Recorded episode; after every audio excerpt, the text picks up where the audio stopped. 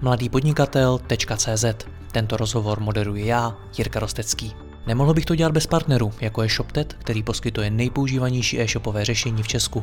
Stačí kliknout a začít prodávat. www.shoptet.cz A pokud chcete slyšet i moje speciální rozhovory, ve kterých jdeme z hosty ještě více do hloubky a podrobněji rozebíráme jejich zkušenosti, pak se přidejte mezi naše předplatitele. Více na www.mladýpodnikatel.cz lomeno předplatné. Užijte si poslech.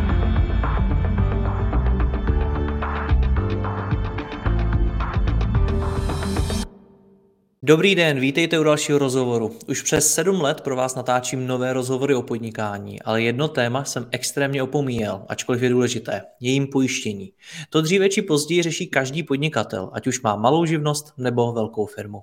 Pojišťovnictví ale nemá v Česku často příliš dobrou pověst a většina lidí mu nerozumí. S mým dnešním hostem Jiřím Pesladem z Olrisku si budeme povídat, čím to je a kam se pojišťovnictví za poslední roky posunulo. Jiří, já vás vítám, dobrý den. Dobrý den, Jiří.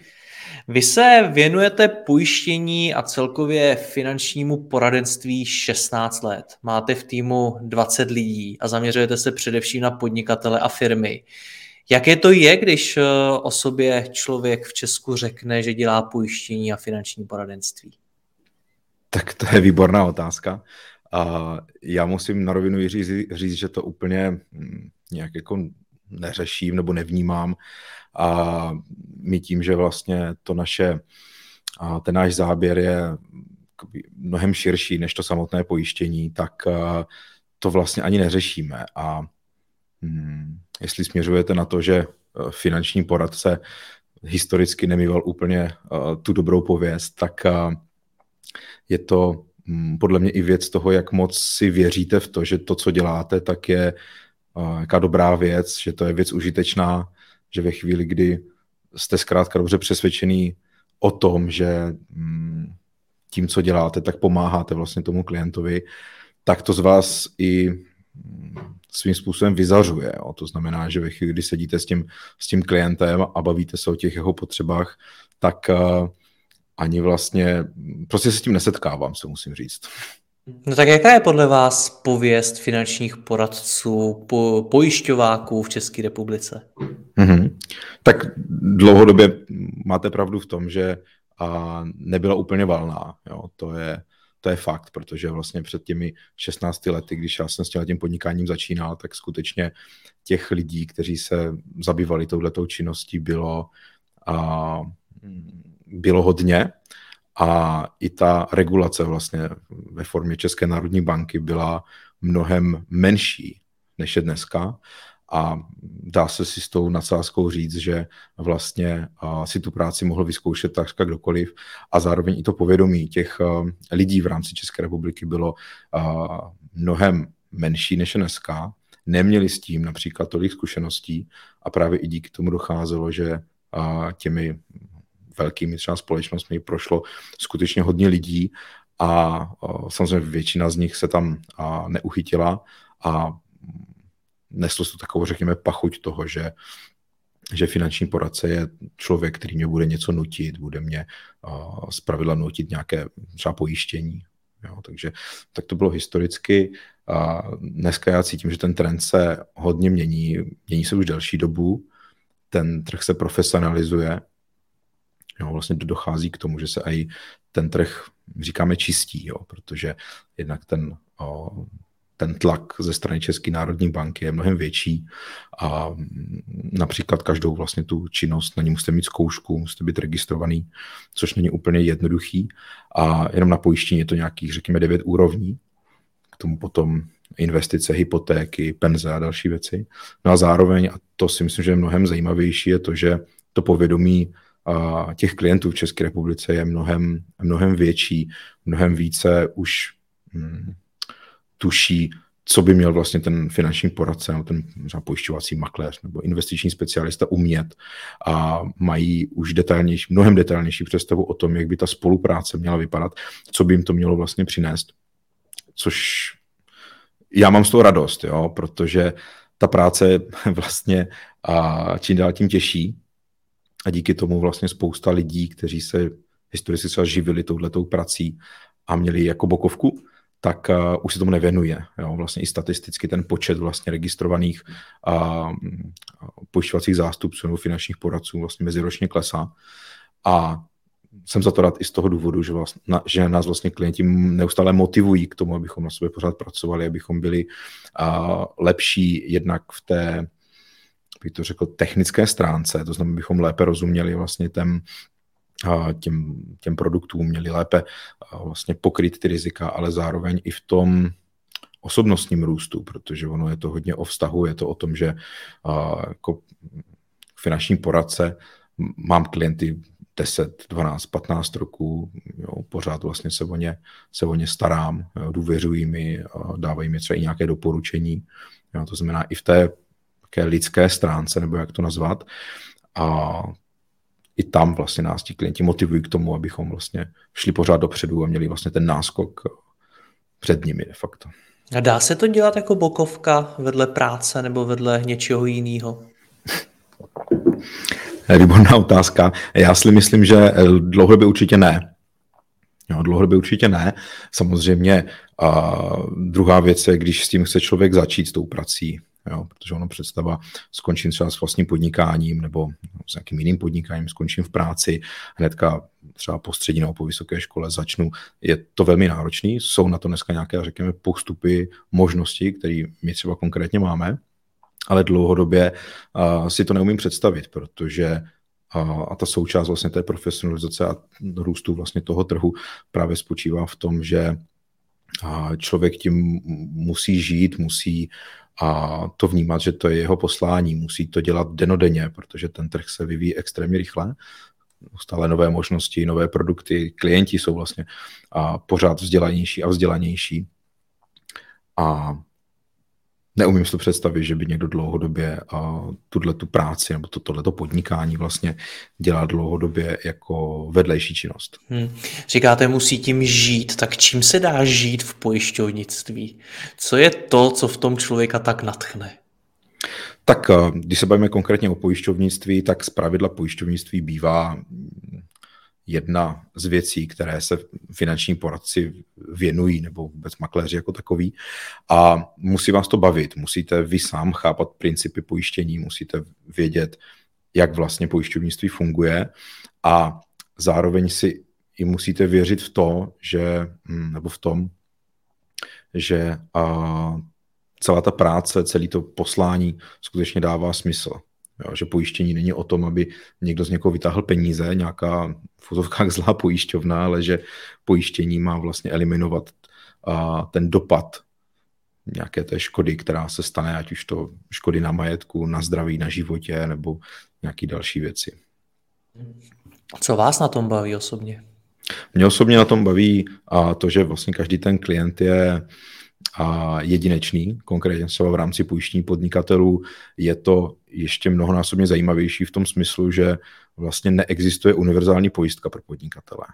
Jo, ve chvíli, kdy máme toho klienta, je to podnikatel, to znamená, je to živnostník nebo to majitel firmy, tak uh, vždycky vlastně uh, se nejdříve identifikují ty rizika, musíme toho klienta poznat, vědět, uh, co dělá vlastně, jaký je to jeho podnikání, díky tomu víme, jaký tam hrozí rizika a dáme dohromady, vlastně říká se tomu pojistný zájem. Laicky řečeno je to vlastně to, co chceme vůbec pojišťovat, to, co chceme pokrýt, jaká rizika, na jaké částky, v jakých rozsazích a pak vlastně oslovujeme pojišťovny a zjišťujeme vůbec, která pojišťovna je ho například ochotná pojistit, protože jsou určité činnosti, které pojišťovny pojišťovat nechtějí. Jo, o tom se můžeme třeba rozvykadat někdy v nějakým dalším vstupu, ale a je to individuální a vlastně individuálně vzniká ta pojistka, ta konkrétní pojistná smlouva, stoprocentně na míru tomu podnikateli. Jo, takže to je třeba jedna z těch věcí, která mě která mě na tom baví. No a jinak vůbec být v kontaktu s těmi lidmi, v tom dlouhodobém kontaktu, v tom dlouhodobém vztahu, protože ze spousty klientů se stali přátelé, týkáme si například, občas spolu jedeme na nějaký výlet nebo dovolenou a baví mě to, že vlastně vidím ten, ten růst toho klienta. Jo, a zase znova bavíme se tady primárně o podnikání nebo o pojištění podnikatelů, o podnikatelích celkově, tak uh, vidět růst těch firm. že ta firma vlastně prochází nějakým růstem, prochází uh, nějakými změnami a vy jim vlastně pomáháte tu změnu realizovat, dostat těch svých vizí, snů, cílů, že to mě hodně baví. Hmm. Vy už jste to nakousno a to potřebuji ještě vysvětlit. Jaký je vlastně rozdíl mezi finančním poradcem a uh, tím pojišťovákem nebo pojišťovacím makléřem? Mm-hmm. No. Mně připadá, že se to často míchá do jednoho. Uh, určitě, určitě. Uh, spousta, hmm, nebo jinak to řeknu.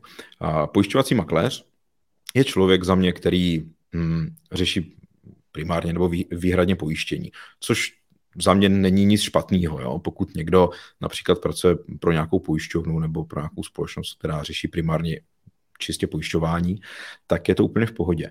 A finanční poradce je oproti tomu ale někdo, kdo a například s vámi jako s klientem dokáže projít celou řadu dalších věcí. To znamená, nepomůže vám pouze s pojištěním, řeší s vámi například váš rozpočet, to, jak vlastně plánovat tu budoucnost, jak se připravit na koupy a například vlastního bydlení, nového auta v rámci té podnikatelské sféry, a kdy budete potřebovat například nové kancelářské prostory, novou výrobní halu, nabrat zaměstnance, jak jim vlastně připravit nějaký benefiční program, Pomáháme samozřejmě i za mm, financováním například aut, čo, hypotéky, a hodně investice, což jde, moc lidí to třeba neví nebo, nebo a se s tím úplně nesetkalo, že vlastně a, pojištění jako takový je jenom jedna z možností pokrytí toho rizika, protože já si vždycky můžu vybrat, jo, jestli hm, například, když mi někdo hm, ukradne auto, můžu to řešit tím, že mám někde doma jako hromádku peněz, nebo v bance v tom lepším příkladě, a případě, z které ty peníze vezmu a to auto si koupím nový. A jsem s tím v pohodě, nijak mi to nepoznamená, peněz mám dost, nebo to auto bylo hodně levný a dokážu s tím žít. Jo. A nebo pak, když by ta škoda byla skutečně velká a znamenalo by to pro mě a velký finanční zásah do toho mýho rodinného nebo firmního rozpočtu, tak na to vlastně slouží to pojištění. Že mě vlastně simuluje to, že mám doma tu hromadu těch peněz, kam šáhnu. Hmm. Rozumí tomu Češi? Rozumí Češi pojištění? Hmm. A řekl bych, že to čím dál tím lepší. V posledních několika letech skutečně uh, naši klienti lépe rozumí tomu, co to pojištění je, jak funguje a vůbec proč existuje, proč by ho měli mít. Na druhou stranu, pravda je taky to, že se pořád setkáváme s lidmi, kteří eh, nechápou ten samotný princip pojišťování nebo pojištění, protože dám konkrétní příklad, asi jeden za všechny. Pořád se nám velmi často stává, že se nás klient ptá, pane Pestlare, když si eh, zaplatím tohleto pojištění, vyplatí se to? Nebo říká, no já nevím, jestli se mi to vyplatí ta pojistka. Jo. Co z toho budu mít? A podobné otázky. Nebo hazardují s pravděpodobností. A možná si říkáte, nebo někdo z našich posluchačů, to je přeci jasný, tak budu si platit nějaké pojištění, tak eh, nechci ty peníze jen tak vyhazovat z okna. Chci z toho někdy něco mít. No jo, jenomže takhle právě pojištění nefunguje. Úplně nejlepší pojistka, a to vždycky říkám těm svým klientům ve chvíli se dostaneme na nějakou takovouhle, řekněme, lehkou třecí plochu, tak je to, že úplně nejlepší pojištění je takový, který nikdy nevyužiju. Jo, protože a, mám třeba dům, ten mám pojištěný a taky a, jsem ho nepojišťoval s vidinou toho, že mi zhoří a já si řeknu, jo, to bylo skvělé rozhodnutí, jsem se ho pojistila a teď si můžu postavit nový, jo. Když už si ho pojišťuju, tak doufám, že jednou schoří. Přesně. No, což je třeba jedna z věcí, která hodně souvisí i s tou profesionalizací, protože já jako uh, si můžu o sobě dovolit říct, uh, někdo, kdo pojištění rozumí, tak uh, musím být schopen přijmout i fakt, že někteří klienti v určitých oblastech to pojištění zkrátka dobře nepotřebují.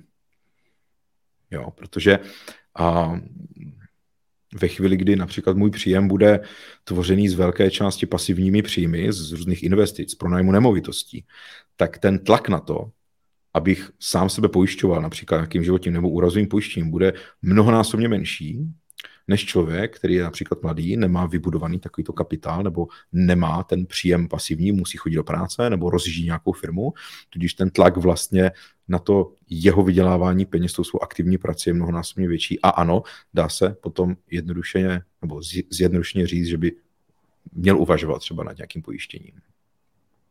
Hmm. Když vás poslouchám, tak eh, co jsou nejdůležitější dovednosti pro pojišťovacího makléře? Je to právě hmm. jako vysvětlovat tyhle ty věci? Je to představivost? Tak nejdůležitější. Ono těch věcí a, je hodně, co musí zvládat a umět vlastně pojišťovací makléř nebo finanční poradce. A těžko říct, co z toho je nejdůležitější. Jo? Samozřejmě musíte umět a rozumět těm, těm uh, produktům, vůbec těm oblastem. To znamená, když se řekne uh, obecná uh, třeba podnikatele nebo obecné pojištní podnikatele, ve chvíli, kdy se řekne a pojištní nemovitosti, znát ty věci, rozumět tomu, jaký je rozdíl mezi nemovitostí a, a domácností v rámci pojištění, tohle to samozřejmě chápat. Chápat i vůbec tu cenotvorbu, to znamená, jaký věci musím vědět, proto abych dokázal tu, tu smlouvu skutečně dobře připravit, jo? to znamená znát ty technické věci. Potom je, a to si trofnu, že je možná ještě důležitější, je vůbec schopnost právě vést ten dialog a schopnost ptát se na ty správné otázky. Ať si možná někdo řekne, ptát se, to je přeci jednoduchý. No jo, jenomže to jsou takové otázky, které klienta většinou nenapadnou a většinou nejsou ani úplně jako příjemný se ptát toho klienta. Jo, protože ve chvíli, kdy uh, například um, budu pojišťovat uh, podnikatele, který teďka rozjíždí ten svůj biznis, je to jeho srdcovka a budu mu klást otázky například, když vám to tady ho, jako zhoří, jakým způsobem to budete řešit.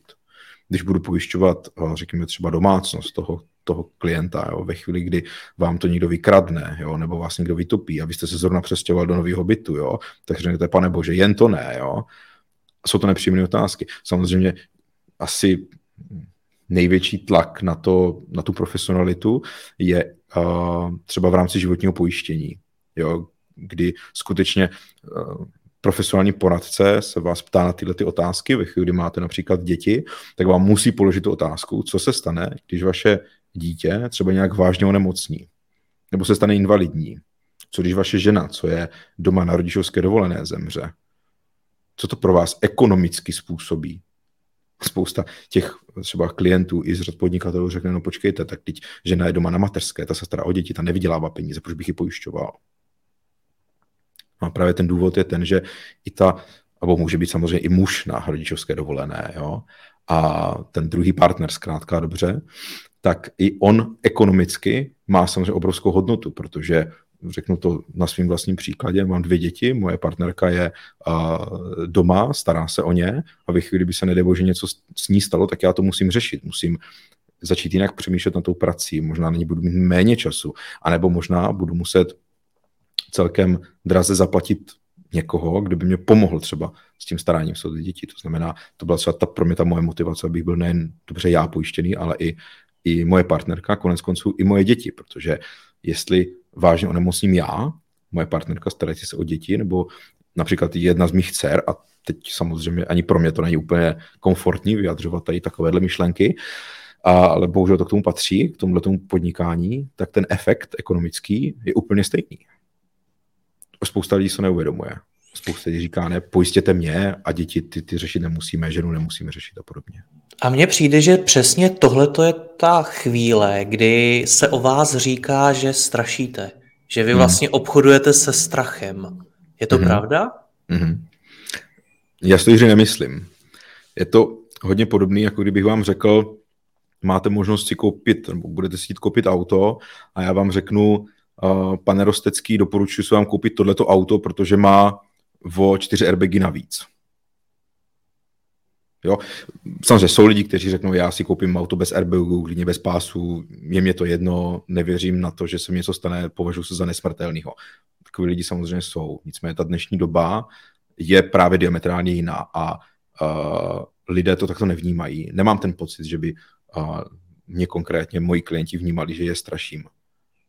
Jo? Ale je potřeba jim ty otázky položit. A stejně tak jako hmm, airbagy v tom autě může být právě třeba to pojištění. Hmm. Když jsem se ptal na ty dovednosti uh, pojišťovacích makléřů, tak eh, na čem stojí jejich úspěch?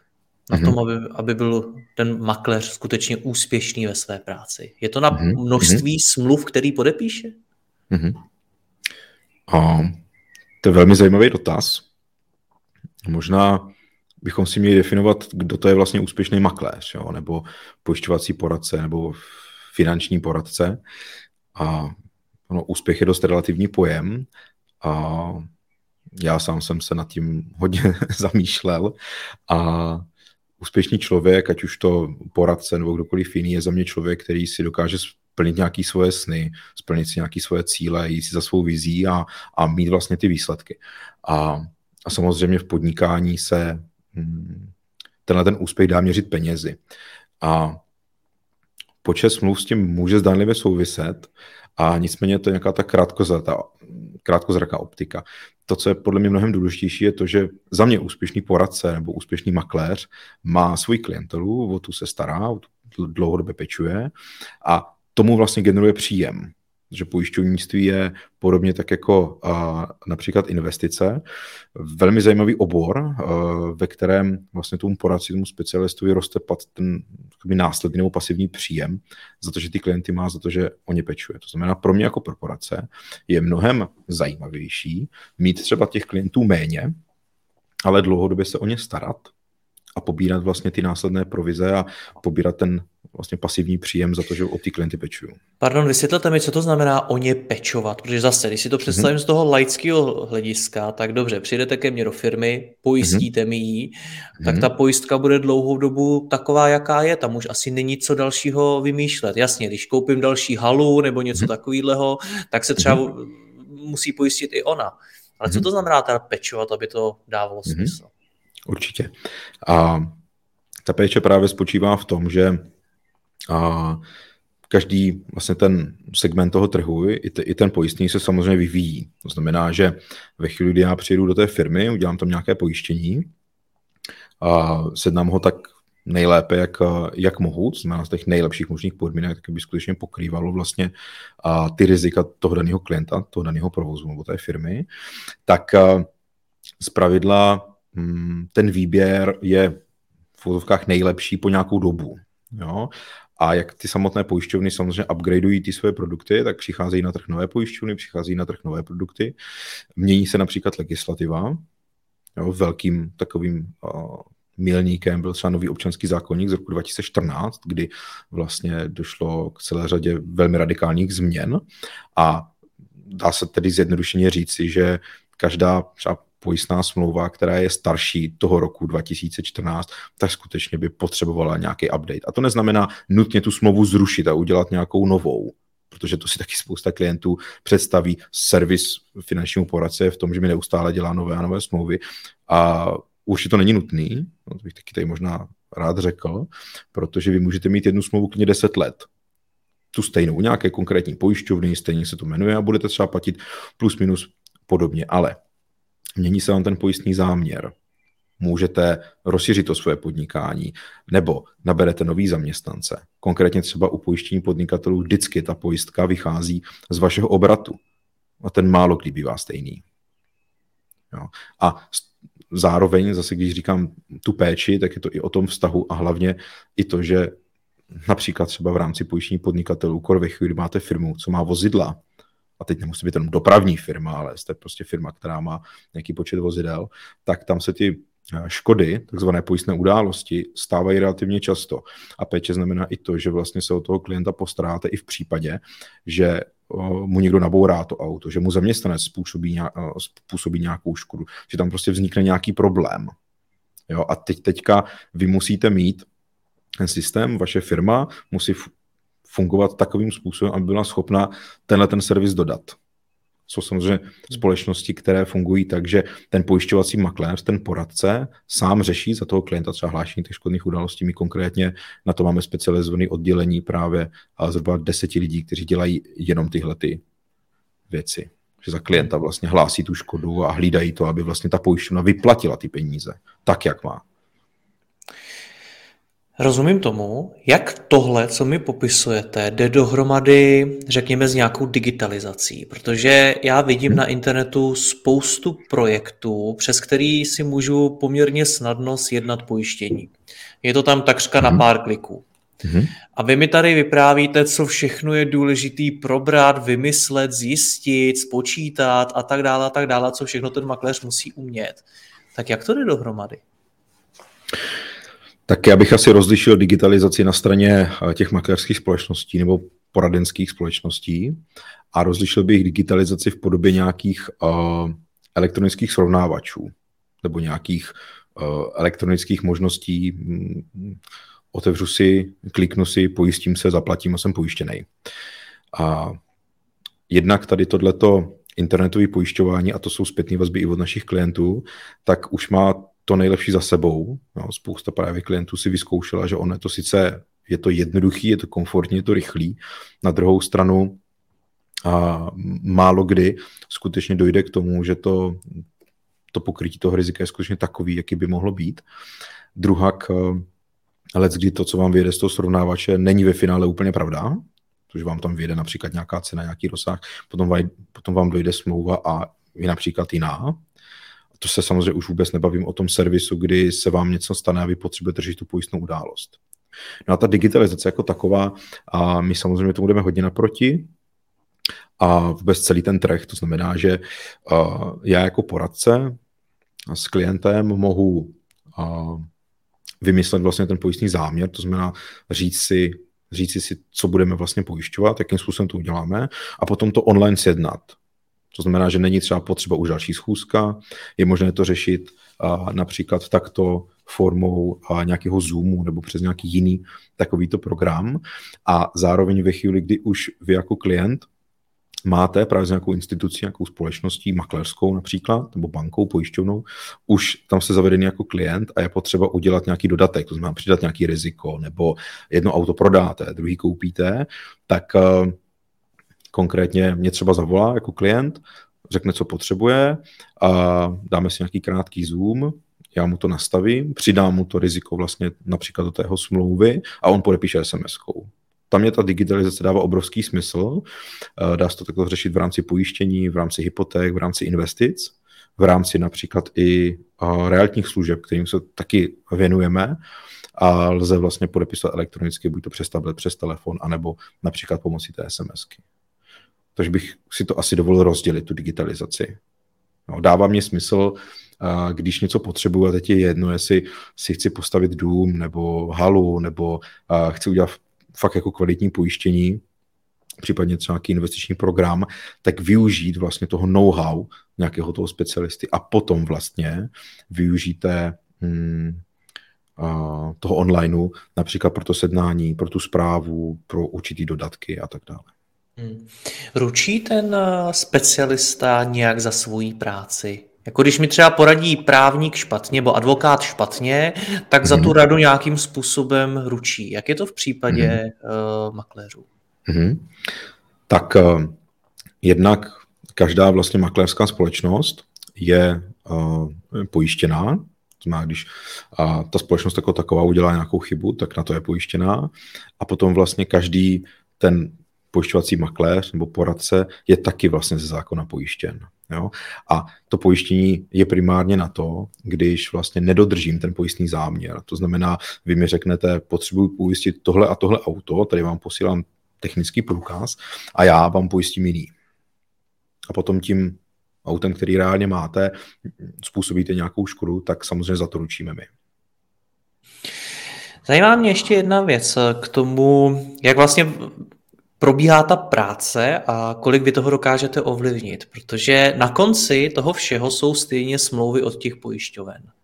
A já mhm. se teď bavím s nějakým makléřem, který pravděpodobně vůbec nemá možnost jakkoliv tu smlouvu od té pojišťovny ovlivnit. Tu si nejspíš, a možná mě opravíte, tu si nejspíš někde vygeneroval, vytisknul, stáhnul a tomu mě jako klientovi potom předkládá. Tak eh, není to nakonec práce primárně o tom, že vlastně tisknete ty smlouvy a dáváte je klientům k podpisu? Bylo by to hrozně super, kdyby to bylo právě takhle, Jiří. Uh, ne, ne, ne. Ta smlouva je vždycky výsledkem nějakého procesu, kdy uh, ano, vy můžete mít mm, smlouvu, která se bude jmenovat štístko od pojišťovny ABC pojišťovací. Úplně stejnou smlouvu budu mít já, taky se bude jmenovat štístko, taky bude od ABC pojišťovací, ale každá smlouva bude úplně na něco jiného. Jo? Je to, jak když si z lega člověk skládá doma třeba nějaký domeček, tak úplně stejně vlastně vznikají ty, a, ty pojistky. Jo. Samozřejmě může se stát, že se potkáte, nebo někdo i třeba, kdo nás dneska poslouchá, setkal s tím, přišel jsem do nějaké pojišťovny nebo třeba i na poštu a, a tam se mi zeptali, jestli nepotřebuji nějaké pojištění. Jsem řekl, jo, přemýšlel jsem a paní mi dala takhle dvě varianty. A řekla, tady je jedna varianta za 500 korun a tady za 700, kterou chcete. Jo. A ještě ideálně, ještě ideálně, ano, vyber si kliente podle toho, kolik za to chceš platit, jo, což je jako strašný, je to hrozně smutný a je to hlavně úplný nesmysl, jo, protože ta cena je víceméně až to poslední a zohledňuje to vlastně spoustu věcí, které musí nastat, aby jsme se k ní vůbec dostali.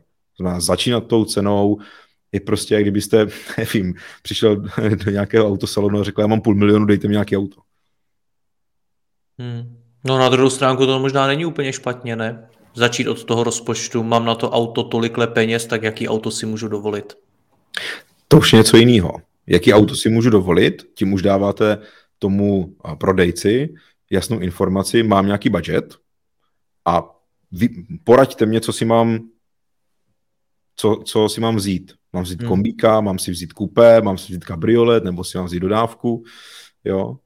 Ve chvíli, kdy uh, vám takhle, protože když to připravím na ty auta, tak ten prodej třeba některých těch finančních produktů, nebo hlavně těch pojistek, a, a bohužel například i na České poště je, kdybych vám takhle zacinkal dvěma klíčky a řekl, tenhle modrý, tenhle růžový, ten stojí 500, tenhle 300 a vy až potom teprve zjistíte, co to je vlastně za auto.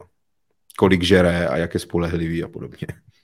No ale ještě k těm smlouvám o těch pojišťoven. Eh, jak se zeptat? Eh, má každý makléř jiné podmínky u těch pojišťoven? Jsou, jsou makléři, kteří třeba mají nějaké výhodnější podmínky u konkrétních pojišťoven než jiní makléři? Funguje tam něco takového?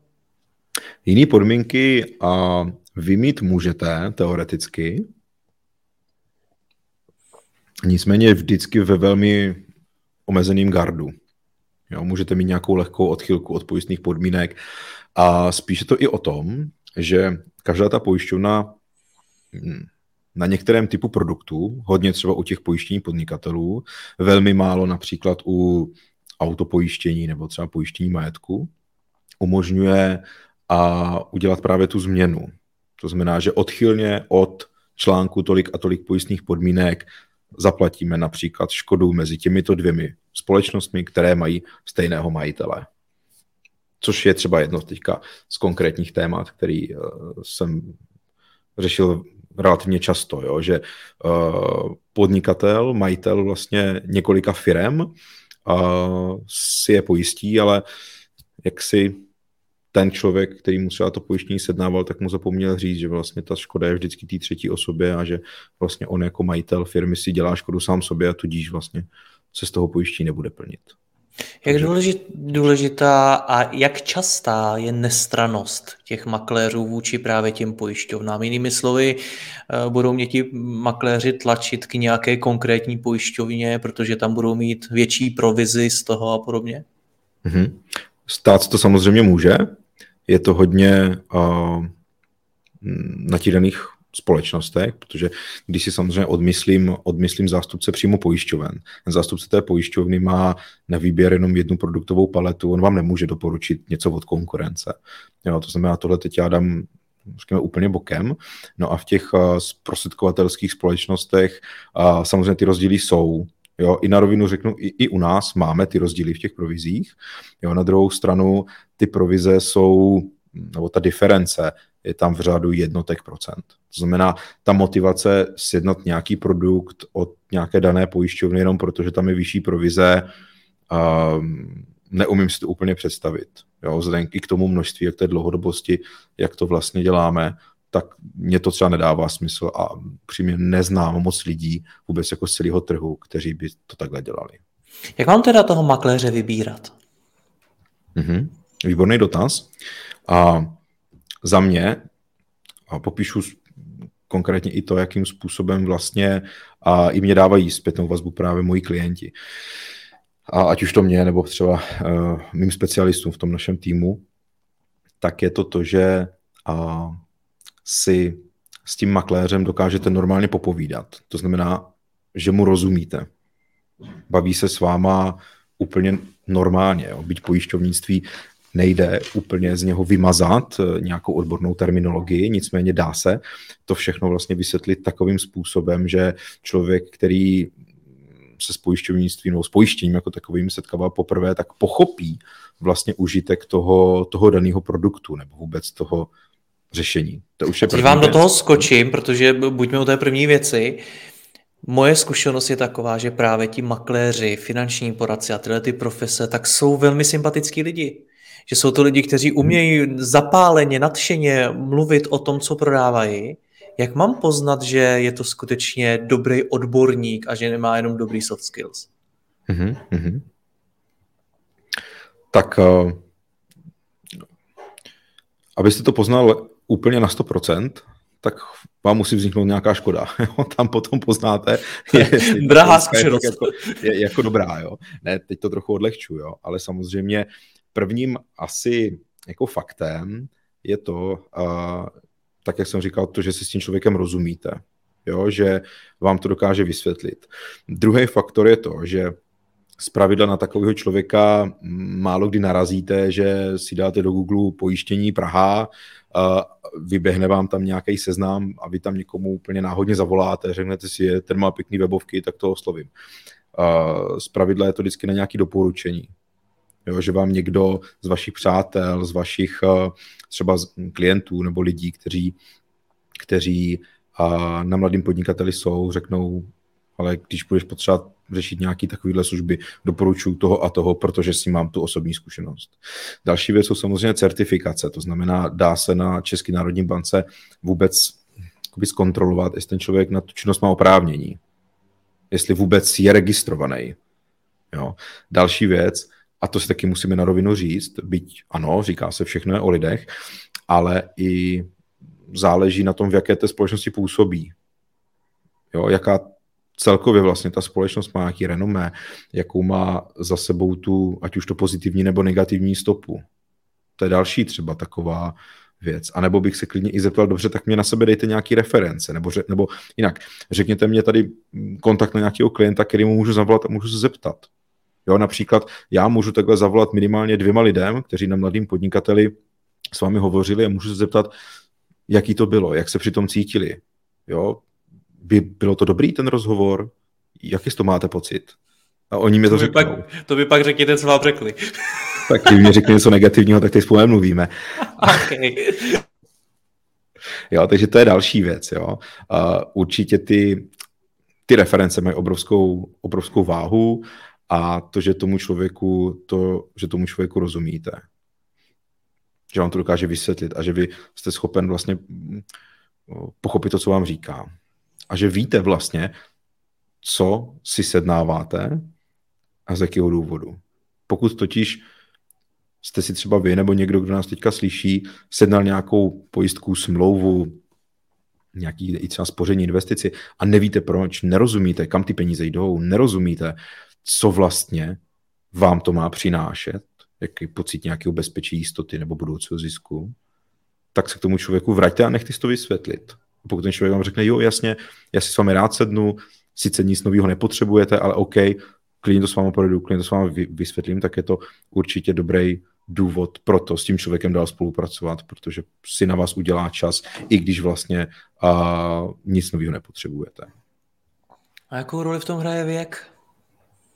Můžeme si představit, že o tom, co se stane, když budou invalidní něčí děti, mm-hmm. se nechcete bavit s někým, komu je 20. Mm, to ne, samozřejmě.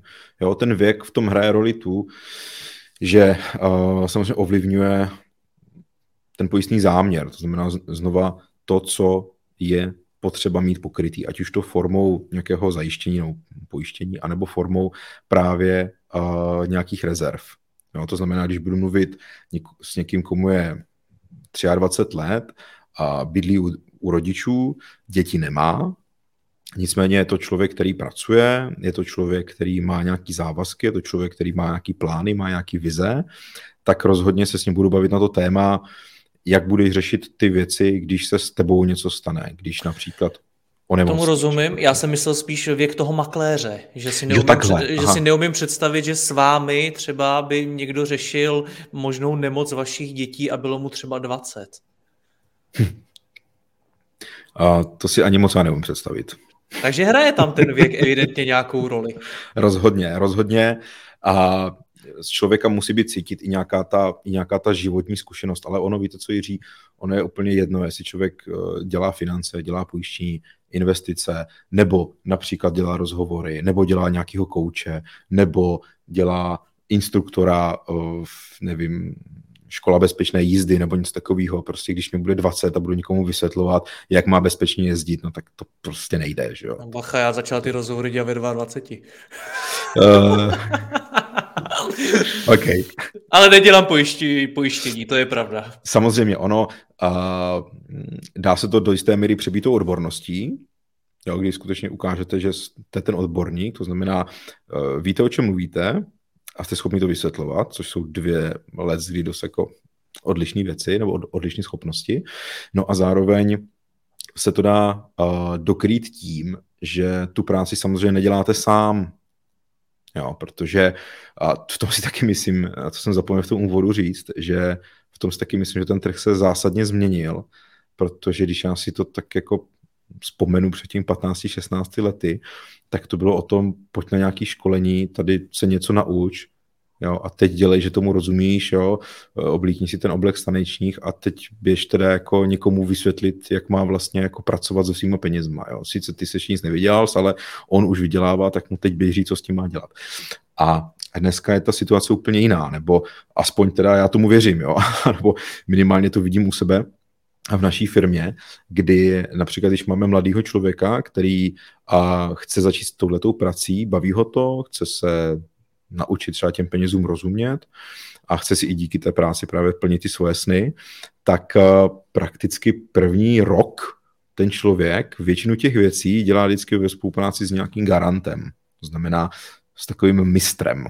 Jo, je vlastně ten v pozitu učedníka, má toho mistra, eh, který vlastně s ním ty věci dělá, včetně toho, že s ním třeba chodí na ty schůzky, pomáhá mu tvořit vlastně ty smlouvy, jo, řešit vlastně tu mm, to pokrytí těch rizik a podobně. S jakými, protože já vím, že vy s mladými lidmi hodně pracujete, tak s jakými očekáváními vstupují do vašeho oboru? Vždycky mi přišlo, že to přitahuje lidi, kteří chtějí zbohatnout popravdě, ale možná to je jenom moje subjektivní zkušenost. Mm-hmm. Jo, dívejte se, ono, tahle ta práce samozřejmě, tak jako spousta jiných podnikání, se v ní dají vydělat peníze. Velmi pěkný.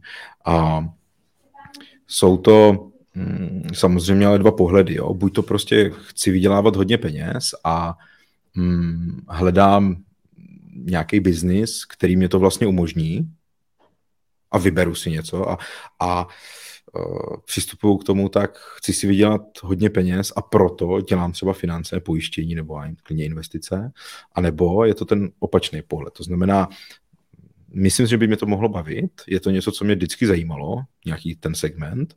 A díky tomu, díky, díky tomu, že to budu dělat dobře, tak jak bych si to chtěl dělat sám pro sebe, tak díky tomu vlastně vydělám ty peníze. To znamená určitě to, co vlastně očekávají ti lidi, nebo proč za náma uh, přichází, tak chtějí těm věcem rozumět, chtějí uh, v tom sami mít pořádek a určitě mají touhu podnikat, protože tahle ta práce není zaměstnání je to prostě podnikání, to znamená se všemi plusy i minusy.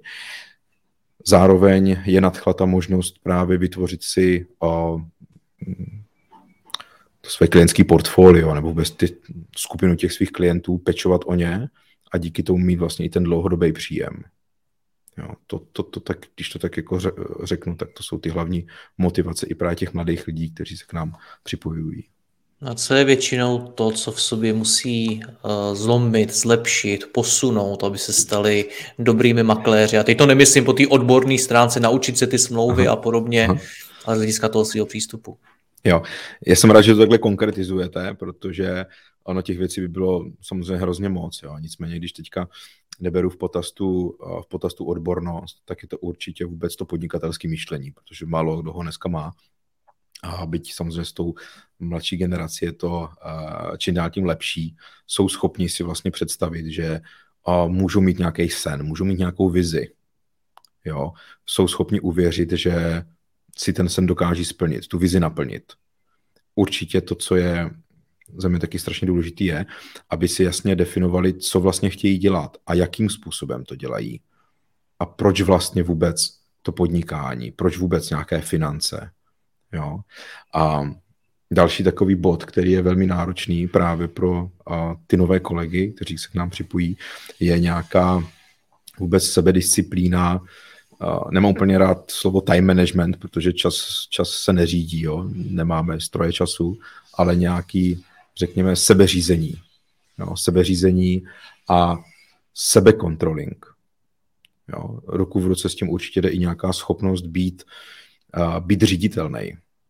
Jo, protože spousta lidí vám řekne, uh, no já si to dělám po svým a já mám nějakou svou vlastní vizi o Carberry, ale tu vizi já si vytvářím dlouhodobě na začátku, když s něčím začínám, a teď je jedno, jestli je to pojištění nebo cokoliv jiného, v rámci, v rámci toho podnikání se musím nechat samozřejmě pozitivně, ideálně, ovlivňovat někým, s kým se stotožňuji, ve, ve firmě, s kterou se dokážu stotožnit, jejíž hodnoty, jejich, jejich poslaně a vize je v souladu s tím, co chci dlouhodobě já. Pokud takovouhle firmu mám, tak uh, samozřejmě potom ten kolektiv, ten uh, samotný lídr určitě hraje obrovskou roli, jo, kdy uh, jsem schopný vlastně se od něho učit.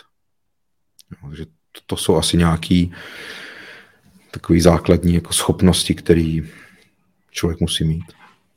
Jsme se spolu už několikrát bavili a vy jste mi mimo jiné vyprávěl i uh, vtipný historky z natáčení, co hmm. po mhm. vás kdo kdy chtěl pojistit a i, i vás to po těch 16 letech překvapilo.